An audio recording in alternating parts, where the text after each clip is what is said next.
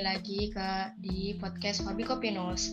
Mari kita ngopi sambil nge-podcast. Nah, pada podcast kali ini uh, kita bakal bahas nih uh, mengenai yang namanya autis awareness. Mungkin teman-teman pendengar podcast udah nggak asing lagi nih yang namanya autis itu apa dan gimana. Dan mungkin kalau awareness juga teman-teman juga udah pada tahu. Nah mungkin yang mungkin agak asing ya di telinga teman-teman dan aku juga khususnya uh, apa sih itu uh, autis awareness. Nah mungkin kita gak usah berlama-lama lagi. Kita persilahkan nih uh, narasumber kita di podcast kali ini yang luar biasa. Halo Bu. Halo. Gimana kabarnya Bu? Baik alhamdulillah Okay. Gimana Mbak Resi? Alhamdulillah aku juga sehat banget nih hari ini. Sekitar aman nih? Aman, aman, aman, aman. Jadi aku panggilnya Ibu siapa nih? Ibu Elvia kah atau? Ya boleh. Mau uh, di antara tiga nama saya itu bisa diambil salah satu. Oke oke, okay. aku panggil Ibu Elvia aja deh biar okay. lebih singkat aja. Boleh boleh oke okay, oke okay. mungkin uh, langsung aja aku uh, tanya nih karena di podcast hmm. kali ini kita bahas tentang uh, autis uh, awareness mungkin kak ibu ibu Elvia sendiri mungkin bisa uh, perkenalkan diri dulu dari mana asalnya dan apa dan organisasinya dari mana oke okay. uh, halo semuanya perkenalkan nama saya Elvia nama lengkap saya Elvia Syahrini Madonna bisa dipanggil Bunda Elvi kalau di komunitas. Uh, saya perwakilan dari komunitas peduli autisme Lampung. Kebetulan uh, itu ketua kami berhalangan karena masih sibuk vaksinasi ya ini, masih sibuk vaksinasi COVID. Jadi uh, saya mewakili beliau untuk acara podcast di Opinus hari ini. Ya, karena saya itu aja mbak yang perkenalannya. Oke, makasih Bu. Wow, hmm. udah tadi tuh banyak banget tadi perkenalannya. Jadi uh, aku tadi penasaran karena Bu Elvia ini kan hmm. mewakili dari uh, komunitas peduli autisme Lampung. Mungkin Ibu Elvia iya. bisa gitu uh, kenalin ke kita kita ini teman-teman pendengar uh, sobat Forbis uh, apa sih itu komunitas peduli autisme Lampung? Ya, eh, komunitas peduli autis Lampung itu komunitas eh, yang kita bergerak secara sosial dan eh, kita mewadahi para orang tua yang memiliki anak berkebutuhan khusus dalam hal ini autisme ya dengan autisme. Itu. Jadi eh, komunitas ini benar-benar eh, sifatnya sosial, artinya kita tidak eh, tidak berikatan dengan siapa pun saat ini. Eh, bebas aja gitu supaya pergerakannya juga lebih enak gitu. Tapi tetap, uh, nah kemudian komunitas ini uh, kita bentuk saat itu kalau nggak salah tahun 2010 ya sudah lama sekali sebenarnya Mbak Rizky ini kepala ini. Nah uh, awal mulanya kita bentuk itu karena saat itu di tahun itu belum terlalu banyak informasi yang bisa diperoleh para orang tua ya dan rata-rata malah orang tua ini uh, masih menyembunyikan anak-anaknya yang berkebutuhan khusus dan lainnya yang anak-anak yang uh, dengan gangguan autis autisme ya gitu. Uh, autisme sendiri mungkin sudah sering sekali didengar ya apa sih autisme itu nanti mungkin uh, sedikit jelasnya saya menjelaskan kepalanya dulu.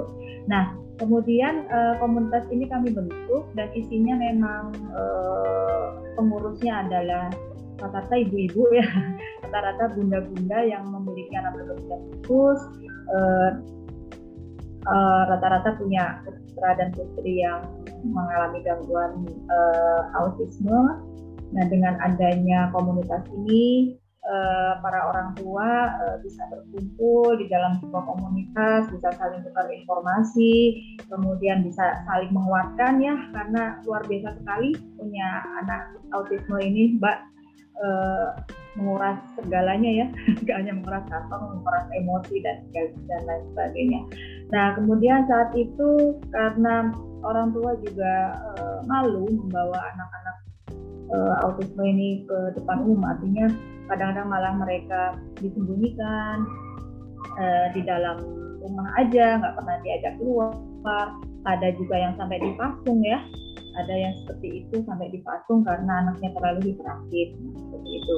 Nah kemudian kepala dengan berjalannya waktu kami bekerja sama dengan pemerintah dan pihak-pihak lainnya yang kiranya sangat peduli dengan uh, Ananda autisme ini, Ananda dengan uh, Ananda autisi ini uh, dalam segi pendidikan gitu. Terutama kita mengerti pintu itu pendidikan dulu.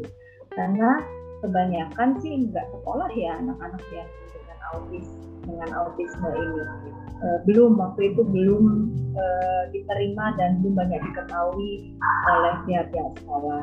Akhirnya kami uh, berjuang untuk sama-sama sih satu uh, berjuang untuk menggedor pintu pendidikan nih supaya anak-anak uh, dengan gangguan spektrum autisme ini bisa diterima di dunia pendidikan. Jadi bisa uh, pendidikannya itu enggak di SLB tapi di sekolah umum. Karena memang kalau anak-anak autis itu dia tidak bisa dikumpulkan dengan teman-temannya di SLB. Kenapa? Karena uh, tidak seperti teman-teman disabilitas lainnya, autisme itu memang kan uh, gangguan bersosialisasi ya. Jadi dia suka menyendiri gitu kan. Nah kalau dia digabungkan dengan teman-teman yang uh, dengan disabilitas, maka uh, sosialismenya itu jadi nggak muncul gitu. Jadi bersosialisasinya itu jadi kurang gitu seperti itu. Uh, gambarannya seperti itu untuk Kopala saat ini uh, kita tetap berjuang di bidang pendidikan dan ke depannya kita juga menembus untuk fasilitas-fasilitas umum lainnya. Gitu Mbak Rizky kalau tentang Kopalanya Oke, makasih uh Bu. Ini banyak banget tadi informasi yang aku ta uh, yang aku dapetin dari penjelasannya Ibu Elvi, ya, Ibu Elvia sendiri dan uh, uh, komunitas ini betul-betul fokus ya pada teman-teman uh, autism sendiri dan ya. uh, di tapi uh, dalam treatment uh, di bidang pendidikannya ya Bu Elvia. Ya, kita utamakan itu yang pertama pendidikan dulu ya. Kenapa? Karena uh, semua berhak gitu kan kan dilindungi oleh undang-undang juga ya semua anak berhak mendapatkan pendidikan. Nah saat ini eh, di salah satu kabupaten eh, di kota, salah satu kota salah satu kota di provinsi Lampung bahkan sudah menyediakan fasilitas kesehatan khusus itu di salah satu rumah sakit gitu. untuk yang autis. Oh, baik baik bu.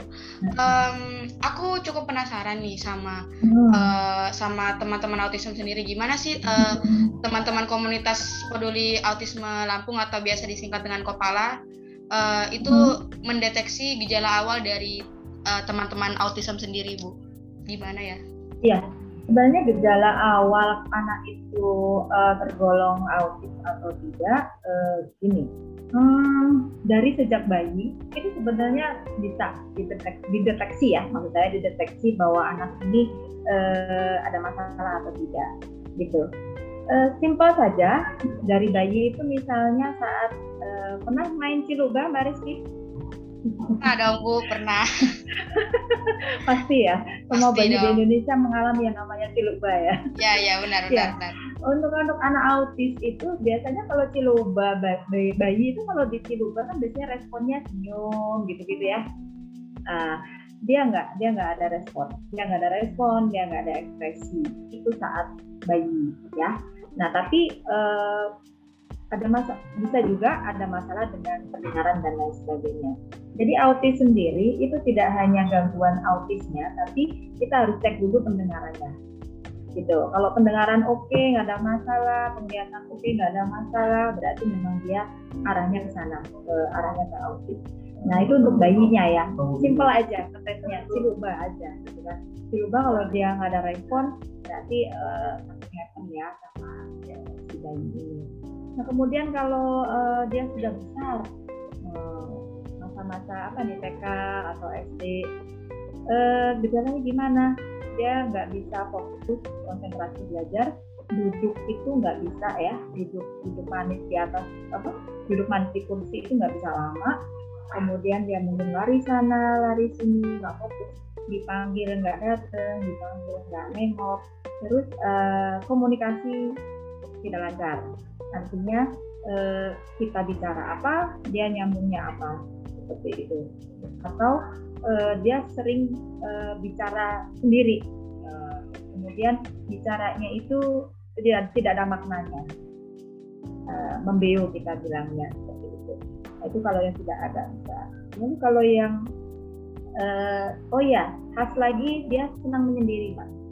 Dia senang menyendiri kemudian bermas senang sesuatu benda yang berputar-putar kipas angin uh, roda mobil gitu ya yang berputar-putar itu.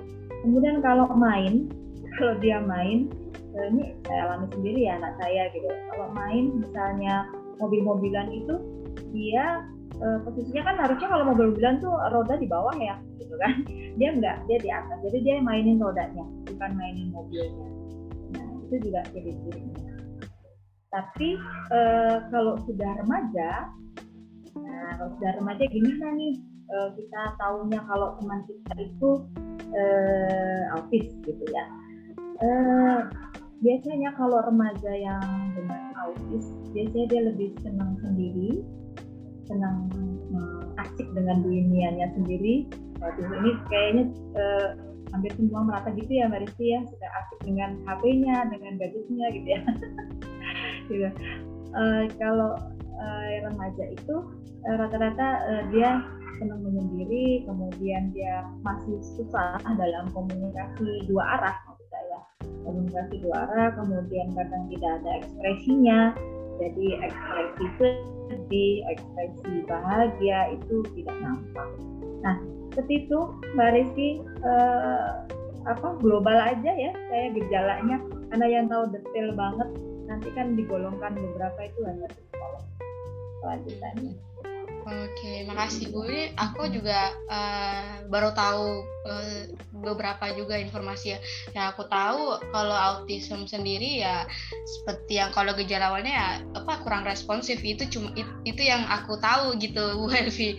Jadi tadi juga ditambah iya, sama penjelasannya Bu Elvi tadi ya bukan cuma responsif aja jadi ada juga dari segi motoriknya dan segala macam yang tadi udah dijelasin sama Bu Elvi sendiri dan uh, kan udah diketahui nih gejala-gejala awalnya dari uh, dari bayi sampai mungkin udah remaja itu kita bisa tahu gitu gejala-gejala awal uh, teman-teman autism ini seperti apa gitu dan uh, mungkin uh, dari Kopala sendiri bagaimana menyediakan strategi pembelajaran buat teman-teman autism sendiri Bu? Uh, jadi gini uh, pembelajaran untuk uh, autism itu sama seperti terapi di audisi ya. Terapi di audisi itu satu audisi, audisi itu person ya, personnya autis dengan autisme itu kita sebutnya audisi. Satu audisi itu dengan yang lainnya walaupun sama-sama eh, diagnosanya sama-sama autis, belum tentu penanganannya sama. Nah seperti itu. Akhirnya eh, pembelajarannya gimana? Sama, pembelajarannya tidak bisa disamakan antara satu dengan lainnya. Artinya uh, kita biasanya sharing di grup uh, mungkin ada pengalaman bagaimana pembelajaran uh, orang tua yang sudah melalui tahapan SMP, eh tahapan SD, tahapan SMP dan seterusnya. Nah, dari situ kita sharing bahwa pembelajaran untuk audisi itu memang kita harus tahu dulu dia itu tertariknya dengan cara apa belajarnya. Apakah dengan audio apakah dengan visual apakah dengan keduanya. Setelah kita masing-masing orang tua nih harus tahu nih uh, anak, anak saya uh, oh ternyata anak saya tuh sukanya belajarnya lihat video gitu kan. Nah akhirnya uh, disusun pembelajarannya metodenya dengan video oh anak saya uh, bisanya belajarnya dengan bernyanyi gitu misalnya. Nah nanti pembelajarannya dengan sistem bernyanyi. Nah, seperti itu mbak. Jadi kita tinggal modif aja uh, orang tua memang harus berperan penuh ya gitu. Berperan penuh uh, terapi dan juga pembelajaran anak-anaknya. Dan ini nggak bisa kalau hanya orang tua salah satu misalnya ibu saja nah, bapaknya uh, enggak enggak enggak enggak berperan gitu nggak bisa jadi semua harus berperan orang tua dan juga semua anggota keluarga di rumah itu seperti itu Mbak Rizky. Oke, makasih Bu informasi. Jadi tadi aku highlight tadi di awal-awal itu bahwa strategi pembelajaran yang dihadirkan sama kepala sendiri itu juga bagian dari terapi untuk teman-teman autism sendiri ya Bu? Ya, karena kan ada step-stepnya ya gitu. Jadi eh, terapi itu sendiri eh, bisa berupa permainan dan juga ujung-ujungnya memang pembelajaran gitu.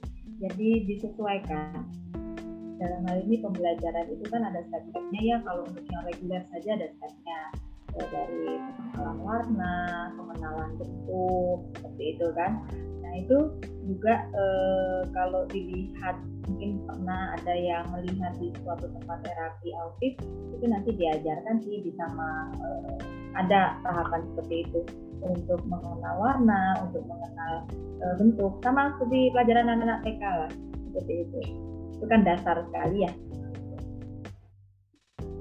oh, berarti oke okay, um, mungkin langsung bisa dijelasin bu itu gimana tuh terapi terapi yang seperti apa yang dihadirin yang dihadirkan oleh kepala sendiri buat teman-teman uh, apa namanya teman-teman autism oke okay. Uh, Kopala sendiri sebenarnya tidak menyediakan tempat terapi gitu. Jadi Kopala itu uh, hanya menyambungkan aja mbak. Gitu. Sekarang banyak sekali ya tempat terapi. Jadi sebelum terapi itu kita harus uh, melakukan asesmen dulu. Maksudnya orang tua misalnya melihat ada sesuatu yang berbeda dari anaknya, boleh langsung ke psikolog ya, psikolog untuk asesmen. Ingat psikolog bukan psikiater ya, beda jadi kalau untuk autisi, kalau uh, untuk tumbuh kembang anak ke psikolog atau ke dokter tumbuh kembang anak gitu. Nah, nanti dari sana ada hasil asesmen. Hasil asesmen ini akhirnya tegak diagnosa. Tegak diagnosa setelah diagnosanya ketahuan apa, karena autisme sendiri spektrumnya banyak sekali ya. Uh, spektrumnya banyak sekali, ada Asperger, ada ADHD, banyak banget. Nah, jadi uh, setelah ditentukan diagnosanya apa, baru ditentukan terapinya.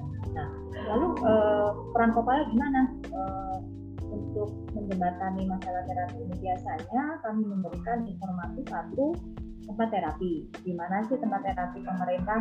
Kalau di Lampung kan ada PLA ya, ada pusat layanan autis. Itu sifatnya gratis, itu untuk pemerintah. Uh, itu terapi gratis di situ. Atau mungkin orang tua bisa melakukan eh, terapi di tempat-tempat terapi yang milik swasta gitu kan. Nah, terus kepala sendiri juga menjembatani orang tua untuk melakukan terapi sendiri. Tapi tetap program terapi itu dikonsulkan dengan psikolog yang sudah memberikan diagnosa. Seperti itu. Jadi nggak ngacak mbak. Jadi eh, nanti dari psikolog ada programnya step-stepnya terapinya ini dulu baru kemudian terapinya A dulu baru kemudian B baru kemudian C. Nah seperti itu. Jadi ada step-stepnya dan itu nggak boleh lompat.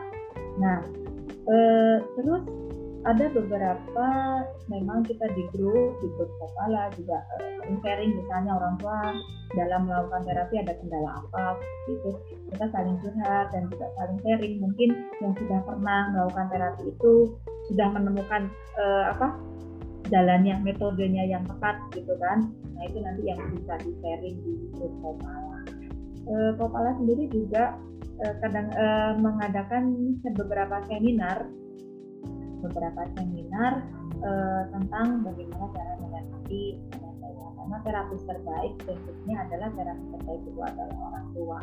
Jadi e, tempat terapi itu sebenarnya adalah pendukung jadi kita dapat programnya dari tempat terapi, dari psikolog yang menangani anak kita, nanti yang menjalankan uh, kita sebagai orang tua. Itu jauh lebih efektif mbak daripada kita mengandalkan tempat terapi yang hanya sekitar beberapa jam dalam seminggu. Nah, saya rasa itu kemudian eh, tadi ya terapinya harus berprogram dan berkelanjutan. Nggak bisa lompat-lompat nggak bisa eh, hari ini di terapi besok enggak nggak bisa seperti jadi harus terus menerus nah gitu Mariski Oke, Bu. Uh, jadi uh, buat teman-teman pendengar podcast ya Bu Elvi ya, mungkin mm -hmm. ada keluarganya yang uh, uh, um, memiliki uh, mungkin uh, apa menginap mengidap uh, autism juga gitu dan nggak tahu mau mau ta mau tahu link terapinya gimana ya mungkin Kopala ini bisa menjadi salah satu uh, perpanjang tangan ya Bu Elvia. Uh, kalau untuk di Lampung iya ada Kopala bisa untuk menjembatani. Uh, uh, tapi okay. kalau untuk di eh, khususnya di Lampung ya saya bicara di Lampung aja nih. Tapi di tempat-tempat lain juga ada maksudnya di provinsi-provinsi lain juga masih ada gitu. Dan pemerintah sendiri juga sudah memberikan salah satu lembaganya ya di pihak pemerintah e, lembaga itu tadi yang saya bilang PLA pusat layanan audit. Memang sih masih satu provinsi dapatnya satu juga. Di Lampung sendiri juga ada. Nah seperti itu. Tapi mungkin ada orang tua yang jauh. Kalau di tempat terapi terkendala biaya seperti itu kan perlu kita bantu juga. Nah kalau ada teman-teman uh, yang melihat uh, saudaranya atau siapa um, berbeda gitu kan berbeda dari uh, teman-teman reguler boleh disarankan ke sana. Tapi uh, kalau saran saya sih ke psikolog terdekat dulu. Nah kalau misalnya tidak ada tempat terapi di sekitar uh, di sekitarnya ya kita biasanya psikolog itu adanya di rumah sakit ya coba akses ke rumah sakit terdekat misalnya ada kalau di Lampung ada semua Oke, okay. gitu, Oke, aku revisi sedikit bahwa khusus teman-teman yang di Lampung ya. jadi, uh, iya, ya. jadi buat teman-teman yang Lampung, yang di Lampung yang kebetulan dengar podcast ini, uh, mungkin bisa banget nih untuk bisa tanya-tanya di Kopala itu apa-apa saja uh, link yang bisa diakses atau apa saja terapi yang bisa dilakukan untuk teman-teman autism sendiri gitu. Dan mungkin uh, aku uh, kita lanjut lagi uh, Bu gimana apakah teman-teman uh, autism sendiri ini ada pantangan tersendirinya kah?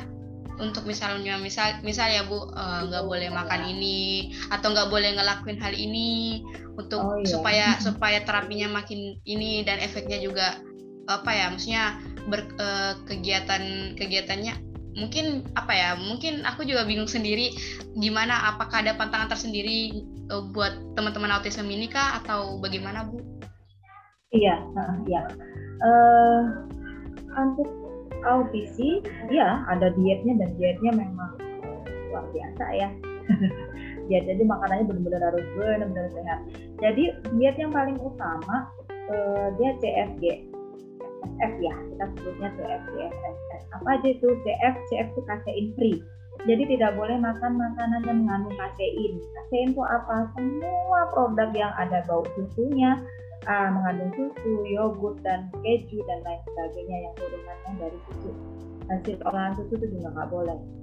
Susu susu apa aja? Semua susu tidak boleh. Kemudian GF GF itu gluten free. Gluten free itu apa? Semua makanan yang berbahan dasar gluten gluten itu terigu mbak. Tepung terigu eh, tepung gandum nah itu glutennya tinggi. Mengandung gluten tinggi dan itu nggak boleh diberikan. Kemudian SF SF itu sugar free. Free jadi semua makanan tidak boleh ada unsur gulanya itu baru diet pertama. Kemudian nextnya setelah itu sudah semua eh, masih masih dalam eh, ternyata masih ada interaksi muncul dan lain sebagainya itu nanti berlanjut ke hmm, apa ya saya kok lupa eh, jadi kalau kita bilangnya antioksidan itu tinggi itu bagus ya, gitu kan? Tapi kalau oh fenol, sorry fenol, fenol itu sama dengan antioksidan. Nah, kalau e, makanan yang berfenol itu nggak boleh. Nah, makanan yang berfenol itu apa? Ya makanan-makanan yang antioksidannya tinggi. Misalnya, hmm, apel, apel itu nggak boleh. apel itu nggak boleh. Nah, itu baru diet di makanan.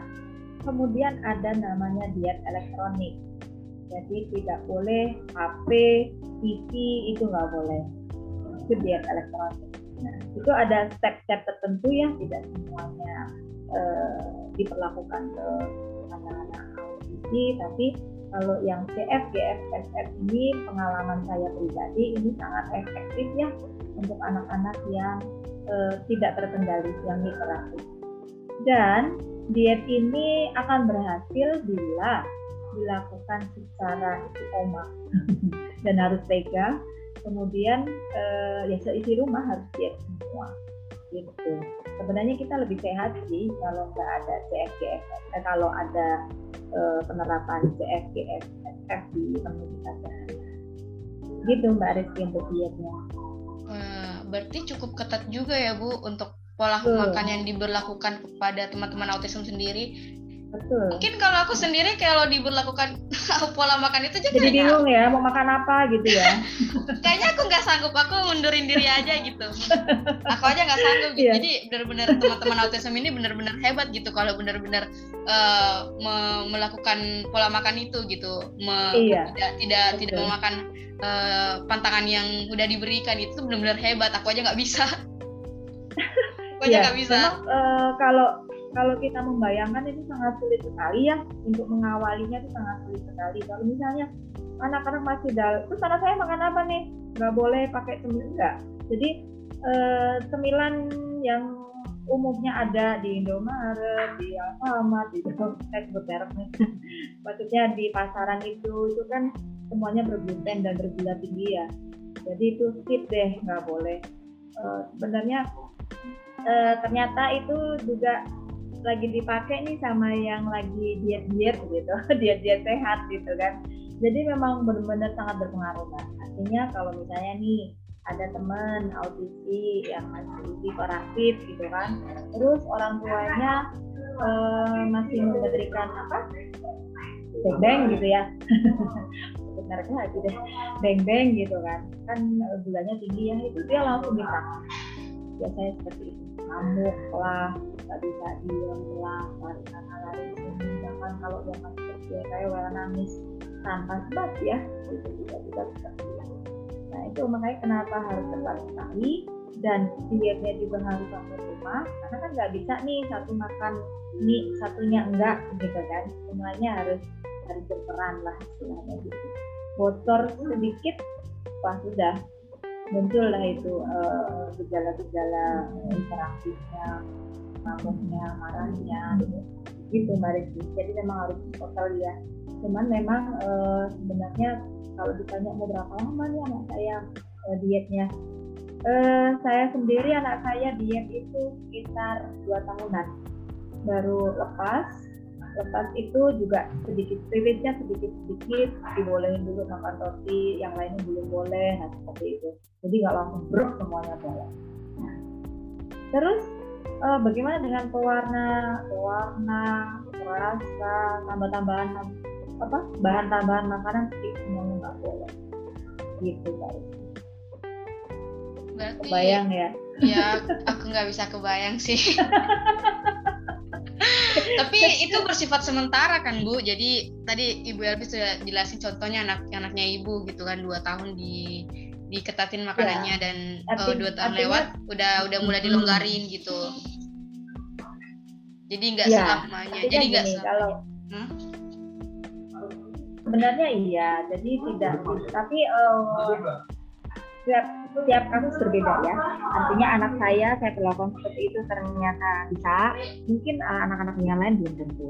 Jadi lihat dulu kondisinya seperti apa. Kayak saya dulu bocorin roti tawar satu biji aja itu saya saya perhatikan apakah ada perubahan perilaku di anak saya apakah dia marah apakah dia nggak bisa diem apa tidurnya malam lagi. Karena biasanya anak-anak autis tidurnya malam banget dia tidur itu sekitar dan di atas jam 9 nanti di pagi hari saat harusnya aktif dia malah aktif. Dia tidur jadi pola biologisnya berbalik nah eh, jadi itu ya kalau mau membocorkan kalau psikolognya kan itu nanti ada asesmen mbak. Jadi misalnya kalau saya dulu eh, dalam setiap minggu kita ada kita ada program dari psikolog. Nanti di akhir minggu itu ada uh, evaluasi nah, itu. Nah begitu pun nanti setiap tahun jadi satu tahun sekali kita untuk melihat perkembangannya seperti apa nanti di dengan uh, saran psikolog juga dibocorin sedikit-sedikit misalnya fenolnya yang boleh makan apel tapi ya makan apel lihat reaksinya.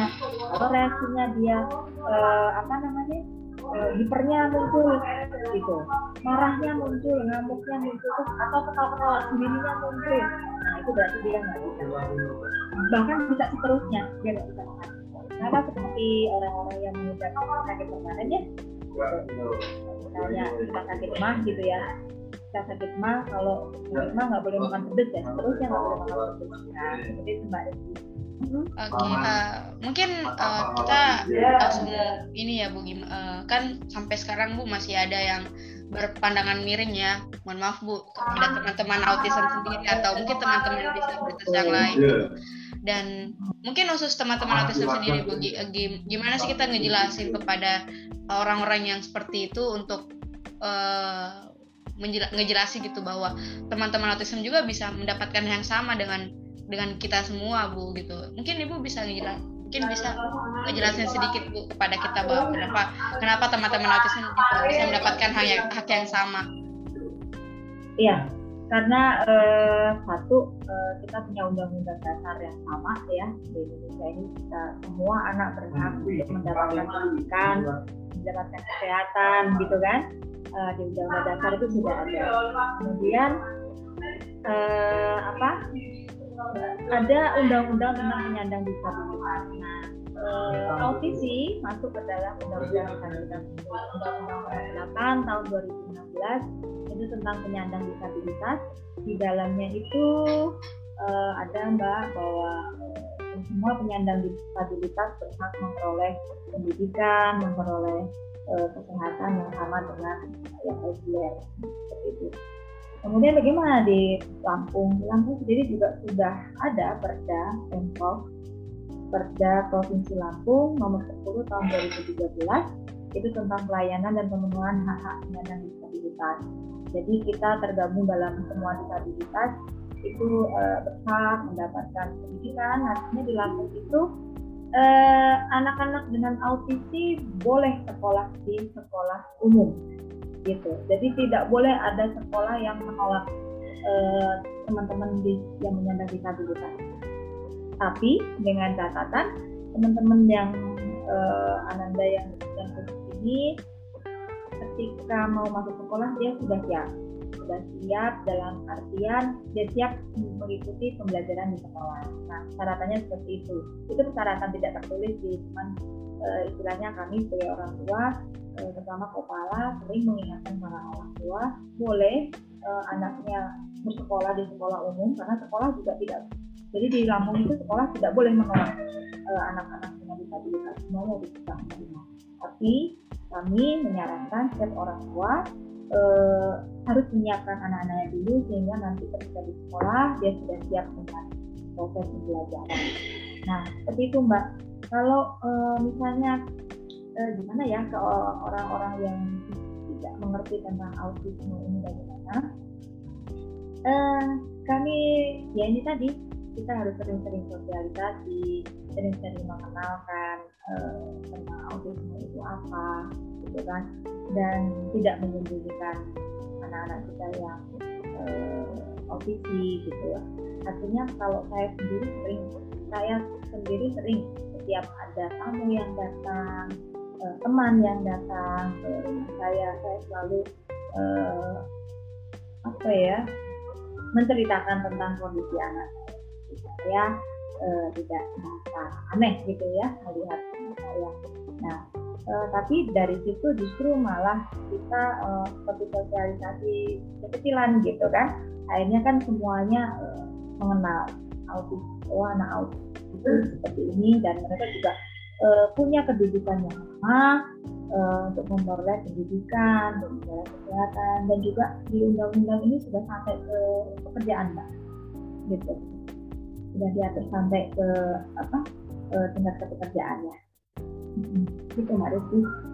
Oke Bu, jadi tadi selama kita ngobrol sama Belvia ini banyak banget yang aku dapetin insight baru dan mungkin juga teman-teman pendengar podcast juga uh, khususnya sobat Forbis uh, juga bisa dapat informasi-informasi yang belum didapatin di podcast yang lain.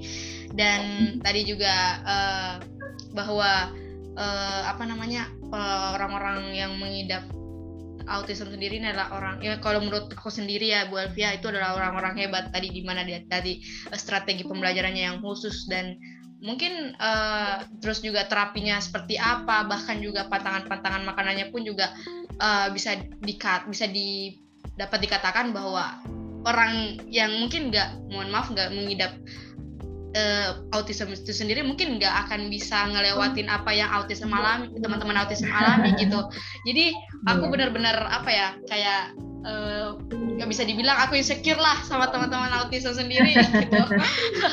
Jadi perjuangannya memang luar biasa bener, luar biasa. Aku benar-benar uh, iya. banget. Iya, orang tua juga luar biasa dan siapa sih yang mau dilahirkan dalam kondisi seperti itu kan seperti itu kan? ya kan?